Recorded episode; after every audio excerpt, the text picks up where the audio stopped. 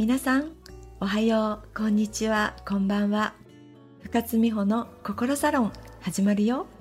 この番組は私、心理カウンセラー、ライフコーチの深津美穂が、皆さんが今日よりも明日、明日よりも明後日が幸せって感じるように、心理学、脳科学、量子力学、引き寄せ論などから実際に行動できることをお伝えする番組です。自分らしくて最高と思える人生は誰にでも見つけることができます。私と一緒に探しに行こう。最高の人生は自分シフトから始まる。毎週楽しみにしてくださいね。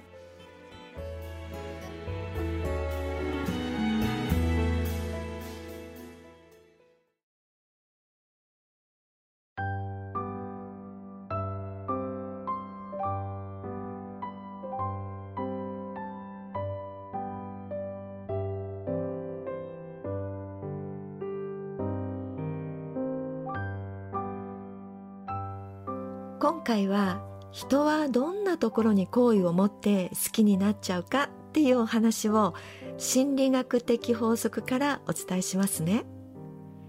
まず最初に地元民あるあるを聞いてください。私は静岡県清水市出身です。合併した後は静岡市清水区になりました。人口にじゅうさんまんにんちょいの港町です。清水の次郎町、ビーパップハイスクール、ちびまる子ちゃんが有名かな。あ、忘れてはいけませんね。サッカー。サッカースポーツ少年団の発祥地であり、J リーグ発足とともに清水エスパルスが誕生して、有名なサッカー選手をたくさん輩出している町です。そんな清水市民あるある。清水の中学校は清水第一中学校、第二中学校というように学校名が数字なんです。なので、何中って聞いて、二中とか三中って答えると、一発でどこ出身かがわかるんですよね。町の中心部にあるのが一中と二中。数字が大きくなるほど山間部に行く感じですね。八中まであります。きゅうとじゅうは言いにくいからかな。はちの後は地名がついた校名になっています。県の外に出て清水市出身の方と出会ったら、何中って聞き合うと一気に距離が縮むんですよね。皆さんも趣味や仕事、出身地などに共通点がある他人に親近感を抱いたことありませんか？人は自分と似た境遇、外見の他人に親しみを感じるという特質があります。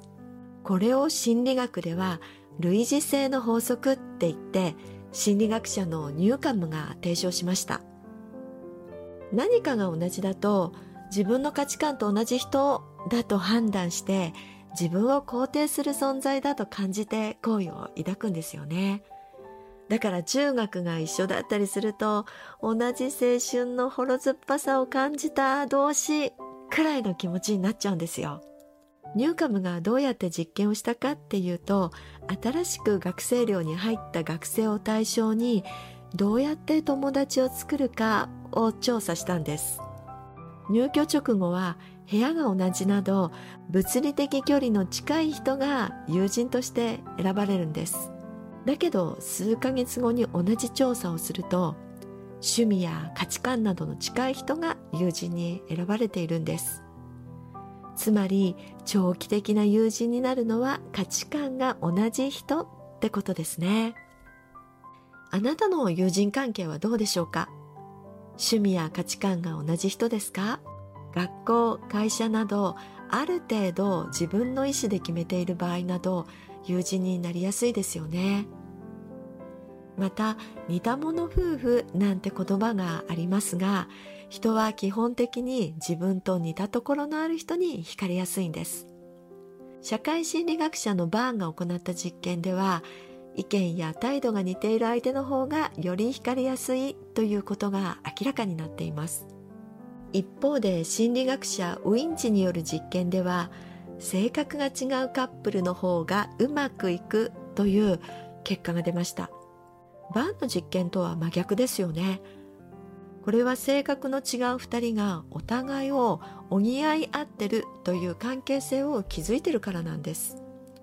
このような関係を相補性と言います。自分の長所が相手の短所を補うことで、お互いが安心していられ、関係が深まるわけです。ただし、違うところが多すぎると、反りが合わないとか、波長が合わないとなってしまいます。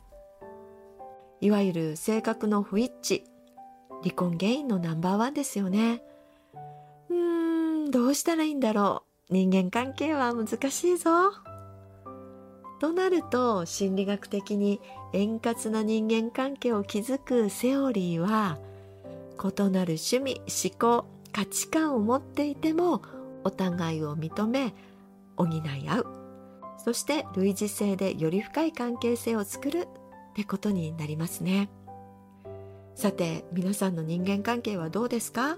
好きになる人はどんな傾向でしょうか？類似性、相補性はビジネスの場面でも同じ法則です。